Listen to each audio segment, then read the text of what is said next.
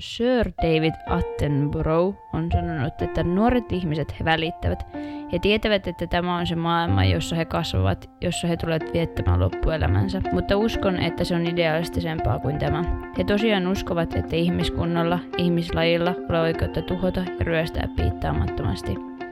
Me uskotaan myös, että tulevat sukupolvet ja jo tällä hetkellä maapallolla elävät sukupolvet uskoo tähän ja on herännyt siihen, että meillä ei oikeasti ole oikeutta toimia tällä tavalla, miten me toimitaan täällä maapallolla tällä hetkellä, mutta heidän keinot vaikuttaa on tällä hetkellä edelleen aika vähäiset, koska he ei esimerkiksi pysty äänestämään vielä tai he tuntee, että heitä ei kuunnella välttämättä. Ja tämä aiheuttaa sitten tällaista ilmastoahdistusta, ja se onkin tämän päivän aihe. Tänään täällä puhumassa Anniina. Ja Veera. Öö, Veera, koetko sä, että sä kärsit joskus ilmastoahdistuksesta? Mm, no pakko kyllä myöntää, että koen. Tai tosi usein mulla tulee sellainen olo, että vitsi, että pitäisi koko ajan tehdä ja tehdä, tehdä jotain. Ja pitäisi tehdä vaan enemmän ja enemmän, vaikka kuitenkin kokee, että itse tekee jo paljon, mutta tuntuu, että ei mikään riitä, mitä tekee. Se on kyllä totta. Tämän asian kanssa tuntuu kyllä välillä siltä, että on jotenkin niin pieni. Yep. Että se, että kun puhutaan kuitenkin globaaleista asioista ja niinku semmoisia, mitkä vaikuttaa niin kuin kaikkiin, niin tuntuu vaan siltä, että ihan sama mitä sä teet, niin joko sä teet jotain väärin, tai sitten sä teet liian vähän. Se on kyllä niin kuin sellainen, mikä välillä saa itteni jopa ehkä ahdistumaan niiden esimerkiksi arkivalintojen kanssa, kun ei jotenkin lamaantuu sille, että miten mä voin va- niin valita edes oikein tällaisissa asioissa. Niinpä, just toi, kun sä sanoit, että itse on niin pieni, niin sitten tuntuu silleen, että vitsi, että teekö mä tätä kaikkea oikeasti turhaa, että jos vaan niin kuin näin pieni tyyppi vaan yrittää puskea ja puskea ja tehdä valintoja valintojen perään, niin mm. onko siinä mitään järkeä? Mutta onhan siinä, pitäisi se vaan niin kuin muistaa. On niin, pitäisi vaan muistaa se, että moni muukin täällä maapallolla miettii sitä samaa. Ja sitten kun se monta pientä ihmistä miettii ja tekee ja puskee, puskee, puskee eteenpäin, niin siitä tulee sitten oikeasti kuitenkin aika iso vaikutus. No toi just pitäisi oikeasti muistaa se, ja sitten kun tulee semmoinen niin turha ja ahdistunut olo, niin pitäisi oikeasti muistaa se, että sä et ole yksin, vaan täällä on tosi paljon muitakin, ketkä kokee ja miettii näitä samoja asioita. Ilmastoahdistus voi olla monelle aika semmoinen vieras käsite, ja Suomen mielenterveys ry luokittelee sen näin, että se on osa laajempaa ympäristöahdistuksen ilmiötä. Kyse on vaikeista tuntemuksista, jotka nousevat suurimmassa määrin ympäristöongelmista ja niiden uhasta. Ympäristö- ja ilmastoahdistus on osa ilmiötä, jossa maailmantilaan vaikuttaa maailmantila vaikuttaa mielenterveyteen. Ja lähtökohtaisesti ei puhuta niinku sairaudesta, vaan siitä, että se on reaktio maailman ympäristöongelmien suuruuteen. Että ongelmaksi muodostuu vasta siinä kohtaa, kun se on niin voimakasta, että se henkilö, ketä sitten kärsii, niin lamaantuu ihan kokonaan. Ja tämä ilmastoahdistus nähdäänkin yhten ilmastonmuutoksen keskeisistä terveysvaikutuksista. Ja siinä on jaoteltu niinku kaksi keskeistä psykologista haastetta tai tehtävää, jotka niinku aiheuttaa haasteita ihmisille. Ja näitä on sopeutuminen muuttuviin olosuhteisiin, eli toimintakyvyn ylläpito ja sitten oman eettisen vastuun hyväksyminen ja samalla suhteellisuuden taju. Ja he on määritellyt sen myös silleen, että se voi toimia voimavarana, jos se henkilö löytää yhdessä toisten ongelmasta kärsivien ihmisten kanssa riittävästi aikaa ja tilaa tunteiden käsittelylle, riittävästi toimintamahdollisuuksia ilmastonmuutoksen hillitsemiseksi. Ja he on luokitellut esimerkkejä tällaisesta ahdistuksesta ja haluaisitko Veera lukea vaikka muutaman? Joo. Ö, tuore isovanhempi pitää sylissään lapsen lastaan ja tuntee ahdistusta siitä, miten tuo pieni lapsi selviää tulevaisuuden maailmassa, jota ennusteiden mukaan piinaavat yhä pahenevat ympäristöongelmat. Ja sitten mm, lukiolainen kertoo, että on niin syvästi ahdistunut ilmastonmuutoksesta, että on saanut mielialalääkkeitä oireiden hoitoon. Sitten tässä on vielä, että keski-ikäinen henkilö, joka on aktiivinen luonnossa liikkuja, huomaa äkkiä, että hän on vähentänyt metsiin menemistä, koska luonnon ympäristö tuo mieleen niin paljon menetyksiä ja uhkakuvia. Toi jotenkin, toi ensimmäinen esimerkki jotenkin niin kulahtaa ainakin itsellä, että se, että niin kuin isovanhempi, kun se pitää sitä lastenlastaa sylissä ja miettii sitä, että niin kuin, millaisen maailmaan se lapsi tänne syntyy ja se, että, että miten se niinku tulee selviämään, niin se olisi sellainen asia, mitä kenenkään ei pitäisi niinku muiden näiden maailman ongelmien lisäksi miettiä. Siis toi just jotenkin toi on niinku surullista. Mm. Ja niin sellainen, että, että se tuntuu jotenkin ihan silleen oikeasti raastavalta. Mm.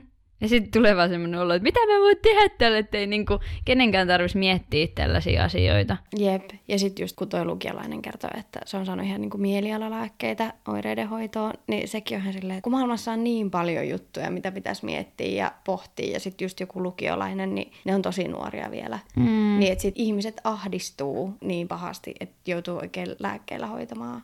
Niin ehkä just, että elämässä on niin paljon niin kuin, isoja asioita ja paljon vastoinkäymisiä, niin toivoisin, että tällainen asia sitten ei olisi niin kuin, ikinä joutuisi vielä niiden asioiden lisäksi kantaa. Mutta onneksi tähän ilmastoahdistukseen on sitten kuitenkin niitä keinoja sen lievittämiseen. Esimerkiksi me ollaan just WWF-nuorissa ja silleen, että pääsee tekemään juttuja ja tapaa ihmisiä, ketkä myös ajattelee sunkaan samalla tavalla.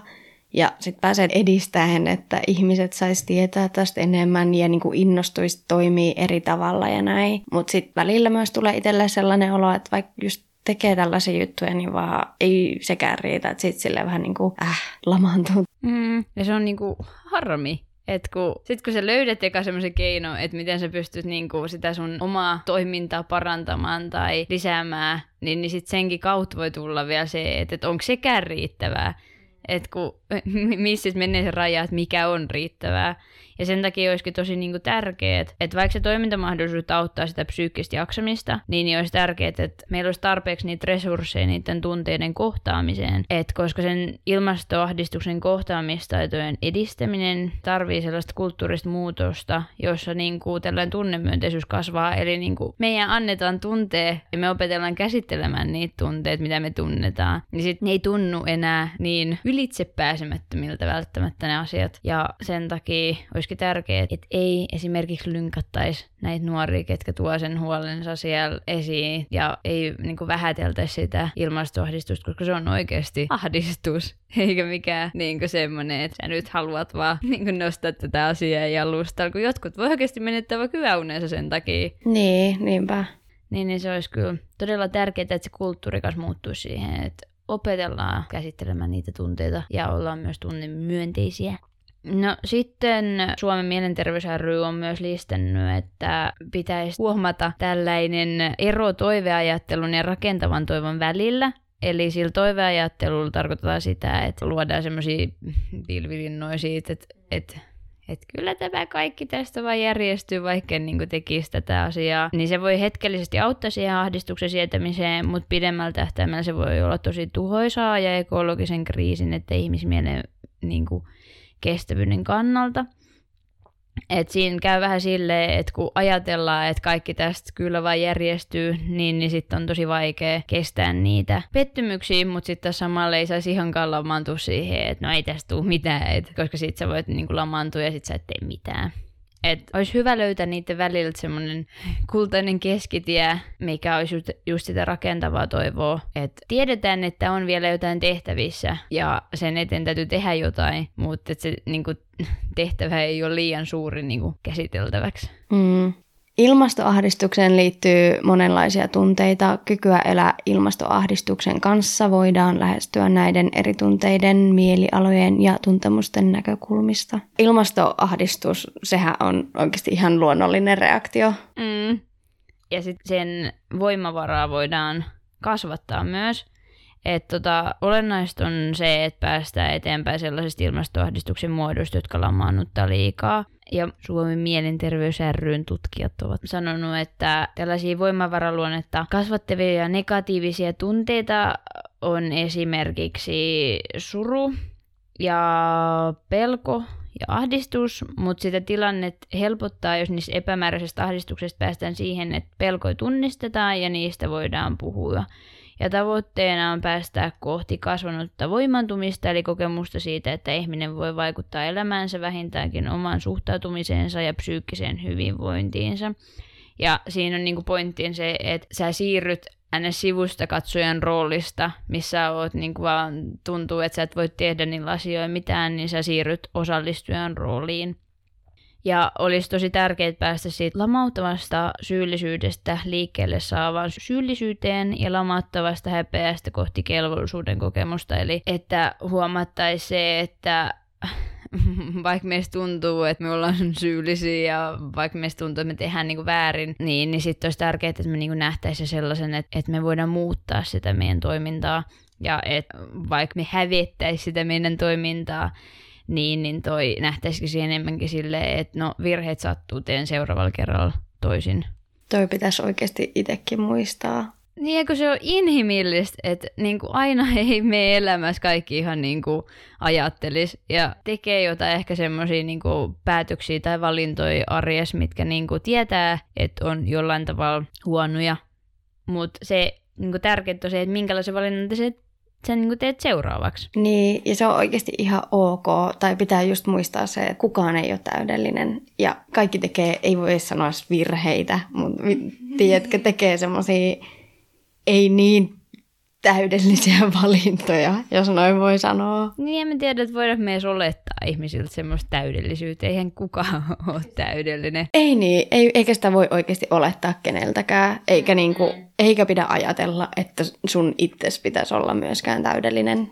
Ja mä, mä ehkä näen kanssa sille, että tuntuu, että nykyään internet ja sosiaaliset mediat on kanssa täynnä sellaisia ihmisiä, ketkä on ehkä nähnyt tämän niin kuin hyvän vaikuttamismahdollisuuden tai niin kuin myös ehkä rahallisena mahdollisuutena tämän tämmöisen ympäristöystävällisen elämäntavan. Ja sitten siitä ehkä tehdään semmoinen kiiltokuva, että kaikki asiat menee näin ja ka, niin kuin ikinä ei tehdä mitään virheitä missään valinnoissa. Et esimerkiksi jotkut vaatteetkin ja kaikki niin kuin niiden ostaminen, niin en osta ikinä ja tyylisesti niin luodaan ehkä semmoista vääränlaistakin kuvaa ja sitten ihmiset, jotka seuraa niitä, niin, niin tulee semmoinen olo, että, että, niin, että nyt mä oon ihan niin kuin, huono ihminen, kun mä en elä samalla tavalla kuin toi. Vaikka siellä niin kuin sen ruudun takanakin voi olla paljon niin kuin, sellaista, mitä me ei tiedetä. Jep.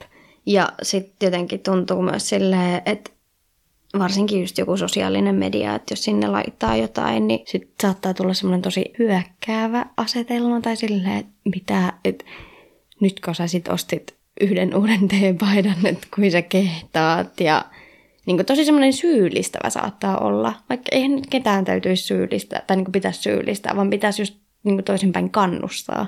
Niin ja sitten että, niinku, se, että jos oikeasti vuodessa kahdessa ostat jonkun niinku, isomman jutun, mitä sä oikeasti tarvit, niin, niin se on ihan hirveä, että jos joku, tai sun tarvii edes ajatella, että joku niinku miettii siellä vaikka ruudun toisella puolella sitä, että toi on nyt ihan huono ihminen, kun se teki noin. tai silleen, kun ei sen pitäisi olla mikään semmoinen mittari. Niinpä, jep. Suomen mielenterveys ryn siellä sivustolla oltiin tiivistetty nämä ilmastoahdistukseen liittyvien tunteiden käsittelykaaret tällaisiin muutamiin kohtiin, mitkä mä tästä seuraavaksi kerron. Öö, välttelystä kohtaamiseen ja torjunnasta hyväksymiseen, ahdistuksesta pelkoon, eli pelon terveisen tuntemiseen ja toimintaan, surun uskaltautuminen ja voimavarojen vapautuminen – traumasta tai suuresta järkytyksestä posttraumaattiseen kasvuun, riittämättömyydestä keskeneräisyyden hyväksymiseen, lamauttavasta syyllisyydestä liikkeelle saavaan syyllisyyteen, lannistavasta häpeästä kelvollisuuden kokemukseen, vihasta ja turhautumisesta toimintaan oikeudenmukaisuuden puolesta, avuttomuudesta voimaantumiseen, tarkoituksettomuuden tunteesta merkityksellisyyden kokemiseen. Ja tämä on kyllä mun mielestä todella hyvin tiivistetty, koska mä toivon, että jokainen meidän kuuntelijoista ainakin kokee, että he on niin merkityksellisiä tässä meidän niin kuin ilmastotaistelussa ja tässä taistelussa meidän ympäristön puolesta. Että mä toivon, että kukaan teistä ei tunne itseään merkityksettömäksi tässä, että jokaisella teillä on merkitys – ja jokainen teistä voi tehdä arjessa sellaisia päätöksiä, mitkä vaikuttaa sitten tulevaisuuteen. Ja jokainen meistä voi myös etsiä niitä keinoja päästä vaikuttamaan. Vaikka just uutisissa ja internetissä, sosiaalisessa mediassa, siis kaikkialla jyllää synkkiä uutisia ilmastonmuutoksen vaikutuksista, kuten just sään ääriilmiöistä ja niiden aiheuttamista tuhoista, niin pitää myös muistaa, että taustalla tapahtuu myös edistysaskelia. Et ehkä enemmän vaan uutisoidaan. Tiedätkö niistä? Musta tuntuu, että negatiiviset uutiset, niin kuin, ne jollain tavalla myy ja sen takia ne on aina niin kuin, mm. meidän kasvojen edessä koko ajan muistuttamassa, että miten kaikki on huonosti. Jep, ja siitä itse asiassa usein tuleekin just sellainen olo, että vaan negatiivisia juttuja, negatiivisia juttuja. Ja sitten unohtaa, että on myös niitä pieniä positiivisia asioitakin. Ja se on tosi hienoa, että esimerkiksi WWF niin on niinku ihan ilmoittanut, että he myös niinku haluaa tuoda sitä positiivista näkökulmaa näihin ympäristöasioihin. Mm. Että et he ei halua just vaivuttaa meitä epätoivoon. Jep, eli me voitaisiin nyt lukea tässä näitä viisi syytä ilmastotoivoon, mitä just WWF on tänne listannut. Eli just ensimmäisenä täällä on toi, että nuoret vaatii ilmastotoimia. Joo, eli tässä oltiin tässä artikkelissa haastateltu nuoria ja kaikki haastateltavat nosti nuorten ilmastoaktivistin aktivismin tärkeimmäksi ilmastotoimen lähteeksi. Et esimerkiksi nytkin koululakkoilevat nuoret, niin ne äänestää parin vuoden kuluttua vaaleissa, eli vaikuttaa siihen, millaisia päättäjiä meidän eduskunnassa tulee istumaan. Ja myös niin kuin suomalaisesta neljä viidestä toivoo nykyistä kunnianhimoisempaa ilmastopolitiikkaa, mikä on mun mielestä tosi niin kuin iso määrä sille, kun jos katsoo keskustelupalstoja, niin tuntuu, että se on niin kuin pienin osuus, ketä toivoo niitä kunnianhimoisia ilmastopoliittisia toimia. Mutta se on kyllä tosi hienoa, että se luku on noin iso sitten kuitenkin. No sitten toinen on, että ilmastokriisin ratkaisut on jo olemassa. Että siihen ilmastonmuutoksen hillintään on niin kuin jo ne keinot, miten sitä pystytään tehdä, eli se on mahdollista. On tietoa, on taitoa ja on teknologia sen kriisin ratkaisuun. Ja tämä on yksi sellainen, mikä itsellä, kun mä olen opiskellut ympäristötieteitä, niin se on kyllä sellainen, että vaikka niistä ympäristöongelmista ja tällaisista lukee päivittäin todella paljon negatiivista, niin silti on pystynyt pitämään semmoisen positiivisen ajattelun siinä, että hei, meillä on keinot kuitenkin ratkaista nämä. Niin, niin se on ehkä semmoinen, mikä on suojellut mua siitä pahimmalta ilmastoahdistukselta. Että se, että että vaikka tilanne näyttäisi kuin synkältä tällä hetkellä, niin, niin kunhan me vaan tarpeeksi halutaan, niin meillä on mahdollisuus tehdä sillä asialla jotain. Sitten täällä on tämä, että yritykset ratkovat jo ilmastokriisiä. Yritykset käyttävät ja kehittävät uutta teknologiaa, joka auttaa hillitsemään ilmastonmuutosta. Teknologia on kehittynyt monella alalla nopeammin kuin aiemmin uskottiin. Just esim. sähköautoilussa on syntynyt uusia innovaatioita.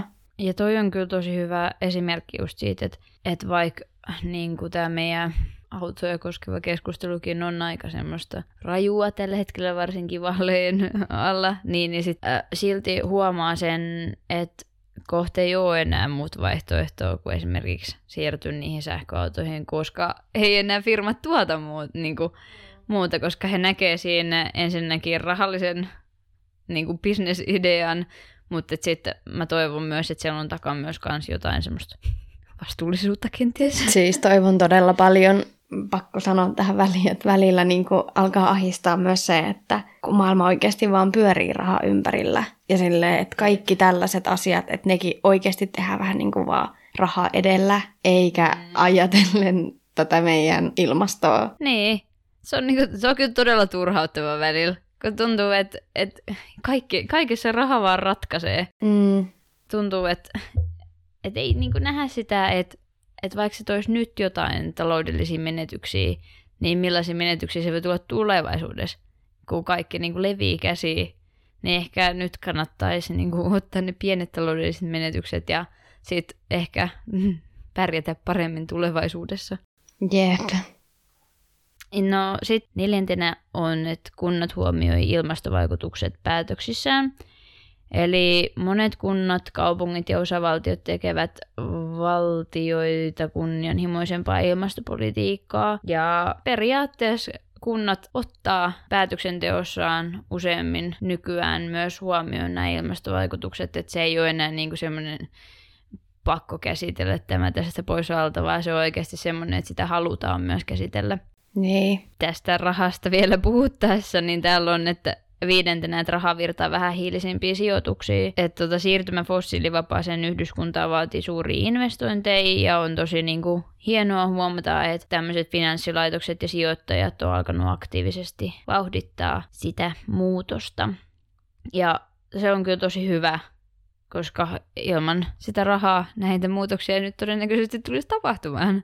Vaikka se rahan ympäri nyt pyöritään, niin silti sitä rahaa voi käyttää hyvinkin asioihin. Että se, niin kuin siinä on myös se positiivinen puoli. Ja tosiaan me laitetaan meidän ö, podcastiin tänne kaikki nämä lähteet, mitä me käytetään tämän podcastin aikana, niin voitte käydä niitä sitten lukemassa, jos haluatte tutustua aiheisiin lisää. Joo, nyt kun me ollaan tota, puhuttu just tästä ilmastotoivosta, niin se on tosi hyvä esimerkki siitä, että tämä ei ole pelkästään niin kuin negatiivista tämä ilmastoahdistus. Et siis tietysti, että se just niin kuin motivoi toisia ja sitten toisia se saattaa niin kuin lannista ja lamauttaa. Mutta pitää muistaa, että on myös just sitä positiivista ja silleen, että just että se voi motivoida ja yrittää ajatella se silleen myös vähän motivoivana ja sellaisena, että et sä et ole yksin, vaikka se tuntuu ihan just siltä, että sä oot yksin. Ja WWF uskoo myönteiseen ja ratkaisukeskeiseen lähestymistapaan kaikissa luonnonsuojelukysymyksissä. Pienikin muutos parempaan on aina parempi vaihtoehto kuin se, että men tekisi mitään. Ja siis toi on sellainen juttu, mikä mun pitäisi itsekin muistaa, että oikeasti ne pienet asiat, mitä mä teen, niin ne on niinku hyvä juttu ja ne vie eteenpäin ja se on parempi asia, että tekee ihan vaikka pieniäkin juttuja, kuin ettei sitten tekisi mitään. Jep, musta tuntuu, että tässä niin ruuassa on varsinkin sellainen, että mieluummin lähtee niistä pienimmistä, niin kuin, pienistä stepsistä eteenpäin, eikä sille, että tarvitsisi olla mikään radikaali muutos niin kuin heti. Että sellaisen, mikä tuntuu itsestä hyvälle, mikä tuntuu siltä, että sä pystyt tekemään niin kuin kestäviä niin kuin, muutoksia siinä. Niin se pienikin muutos siinä ruokavaliossa on parempi kuin se, että sä niin kuin, lamannut ja oot vaan silleen, että kun emme pysty koko, heti ryhtyä kokonaan vegaaniksi, niin mä en sitten ryhdy ollenkaan. Jep.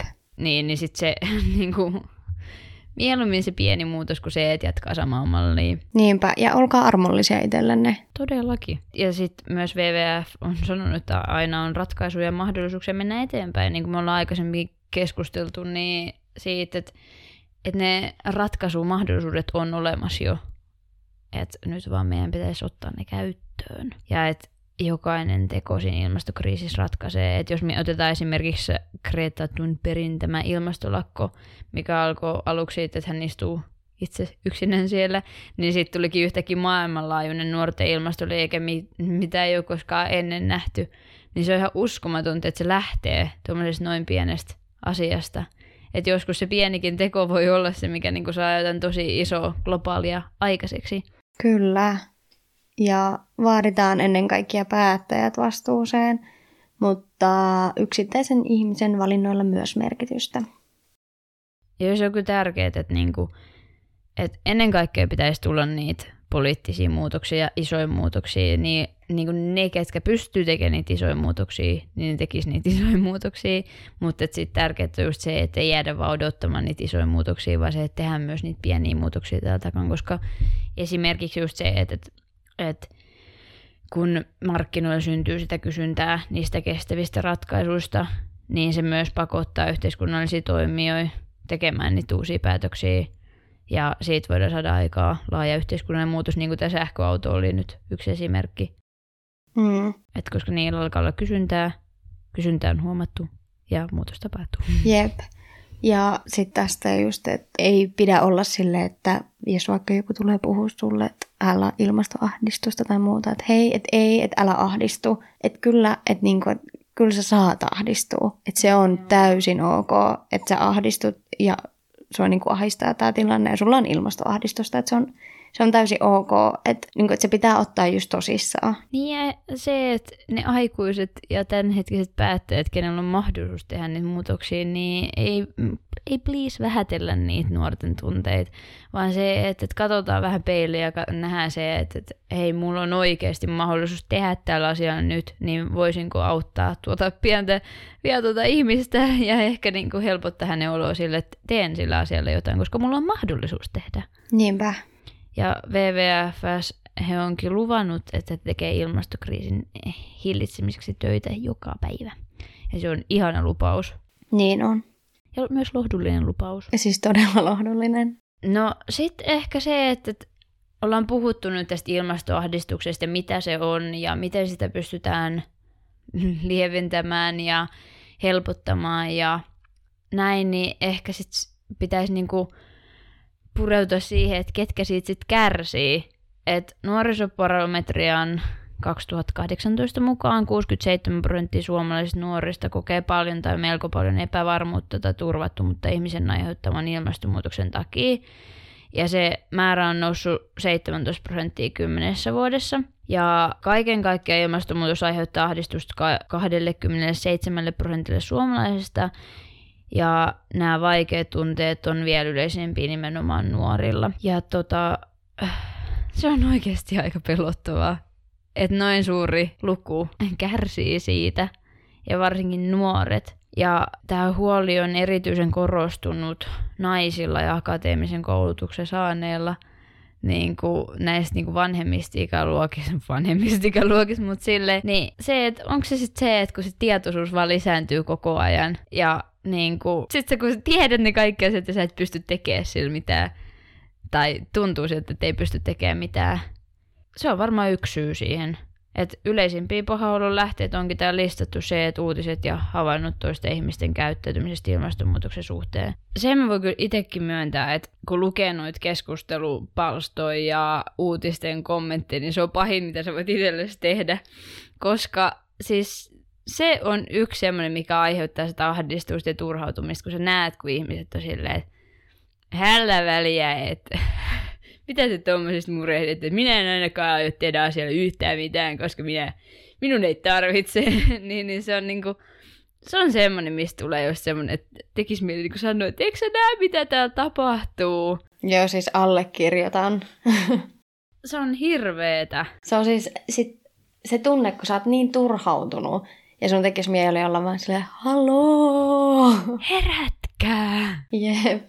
No onneksi tämä Ylen artikkeli on myös listannut keinoja, mitä suomalaiset on kyselytutkimuksessa tuonut esiin, että mitkä heidän tunteisiin on auttaneet, niin me haluttaisiin jakaa nämä keinot myös teille.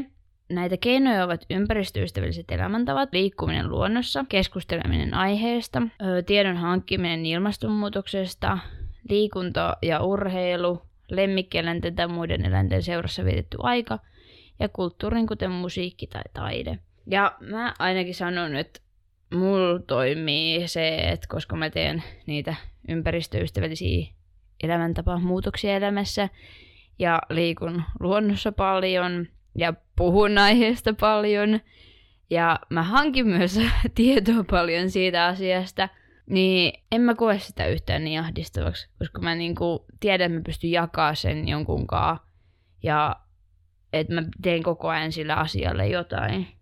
Ja myös se luonnos liikkuminen on yksi semmoinen, niin kuin, mistä tulee tosi hyvä olo, kun sä tiedät, että, että tämä on niin kuin se, mitä tässä yritetään nyt pelastaa.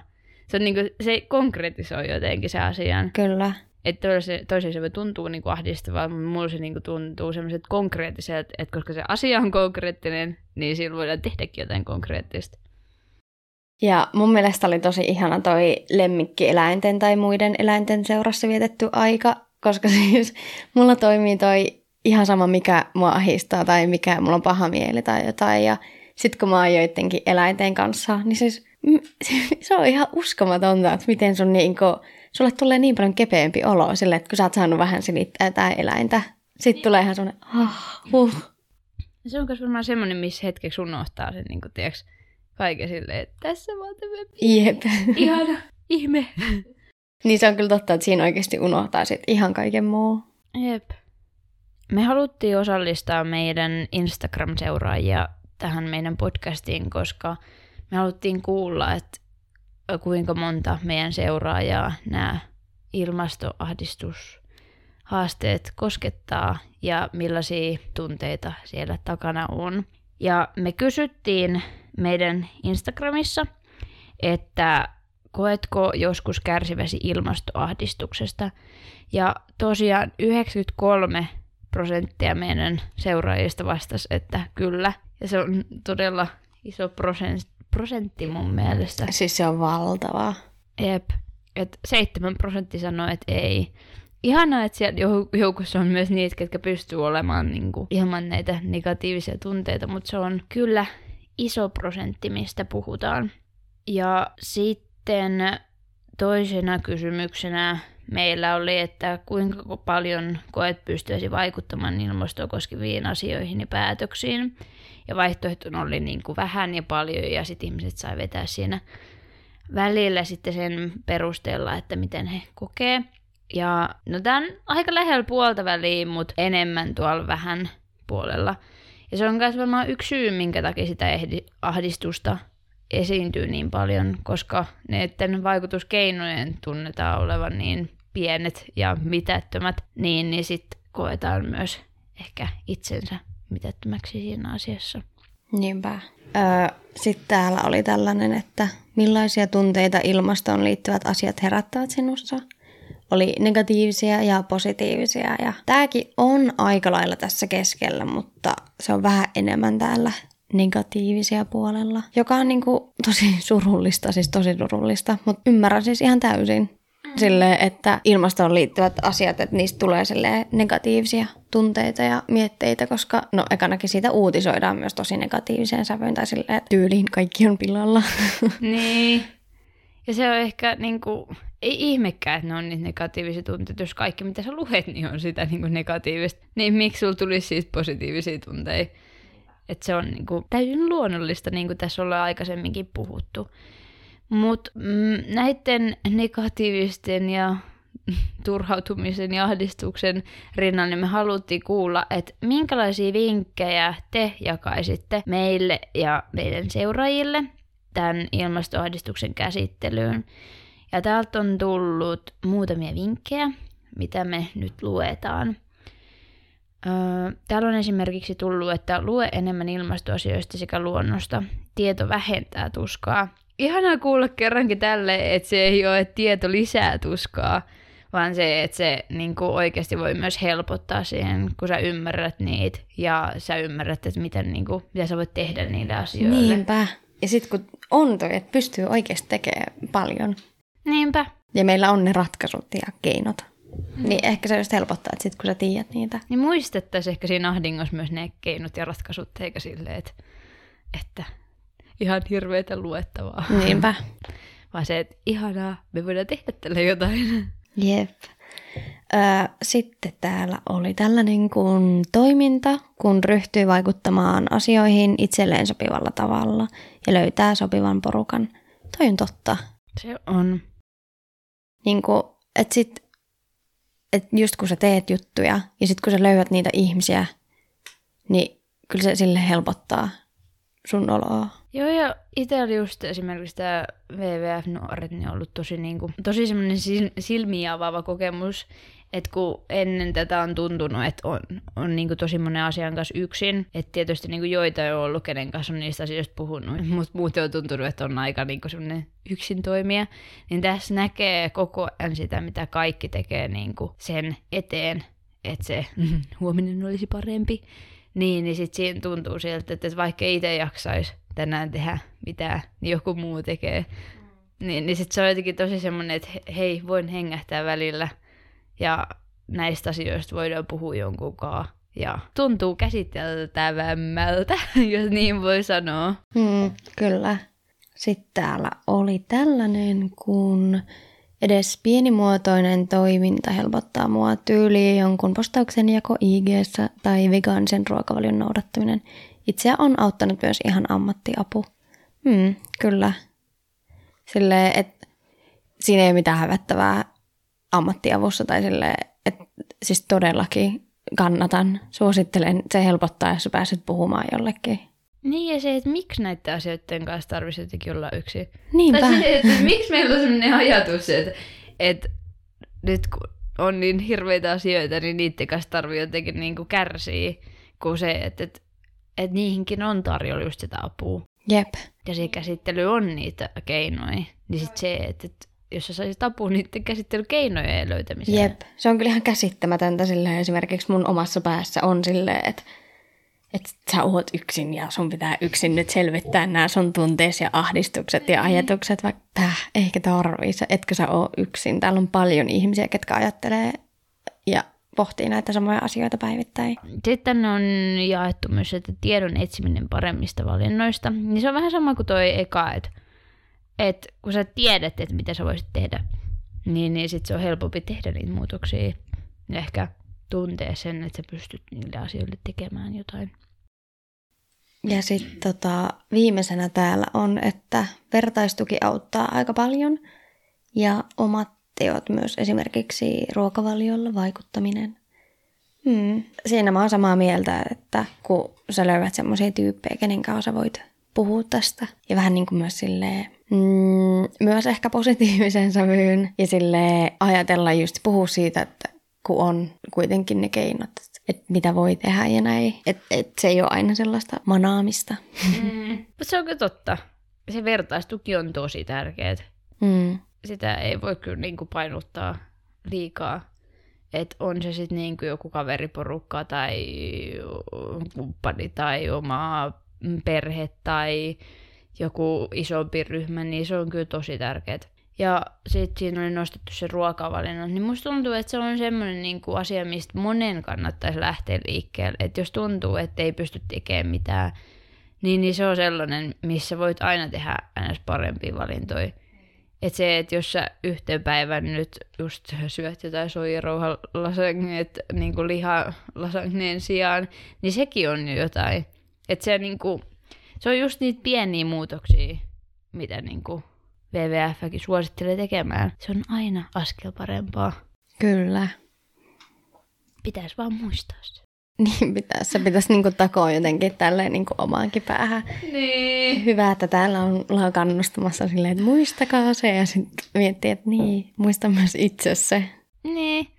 Se on ehkä, se on just silleen, että tuntuu, että kaikilla muilla on kauhean semmoinen armollinen silleen, että joo hei, ei se haittaa. Mutta sitten kun sä puhut itsesi kanssa, niin se on just sellaista, että miten sä nyt teit tolleen ja sä oot ihan hirveä, vaikka niin se ei, sen ei pitäisi todellakaan mennä niin, vaan kaikesta armollis, armollisin pitäisi olla just itselleen. Siis tää, siis jep. Siinä on niinku tiivistettynä tää ehkä mitä, mikä tässä niinku jaksossa myös on pointin. Mm.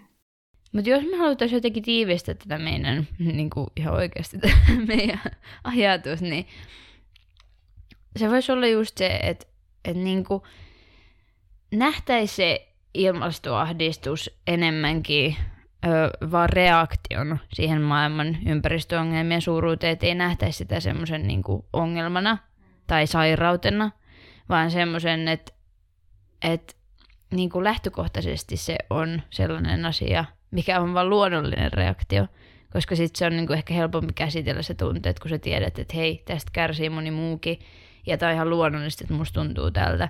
Että tietysti sitten jos tulee niin kuin suuremmaksi ongelmaksi, niin toivottavasti haetaan myös sitä ammattiapua, mutta lähtökohtaisesti ei nähdä sitä semmoisen, että mun täytyy heti parantua tästä tai mutta että se, se ei ole ne tunteet jotenkin hyväksyttäviä. Jep. Ja sitten jotenkin, että et niitä keinoja on paljon lievittää niitä, että täytyisi vaan löytää se itsellä sopiva keino. Kyllä, ja just se, että muistaa olla armollinen itselle. Mm. Yritän siis itsekin muistaa sen. Niin, ja hyväksytään se, että asiat on näin. Mm. Mutta hyväksytään myös se puoli siitä, että mun ei tarvi pysty kaikkeen. Mm. Että tärkeintä on se, että mä teen jotain. Niinpä. Se on ehkä niin kuin tärkein viesti, mitä me tiivistetään tähän. Ei voi muuta sanoa kuin olkaa armollisia itsellenne. Mekin luvataan olla. Joo, se voi olla meidän tämän vuoden niin kuin loppuvuoden lupaus. Niinpä. Luvataan jokainen itsellemme tämä.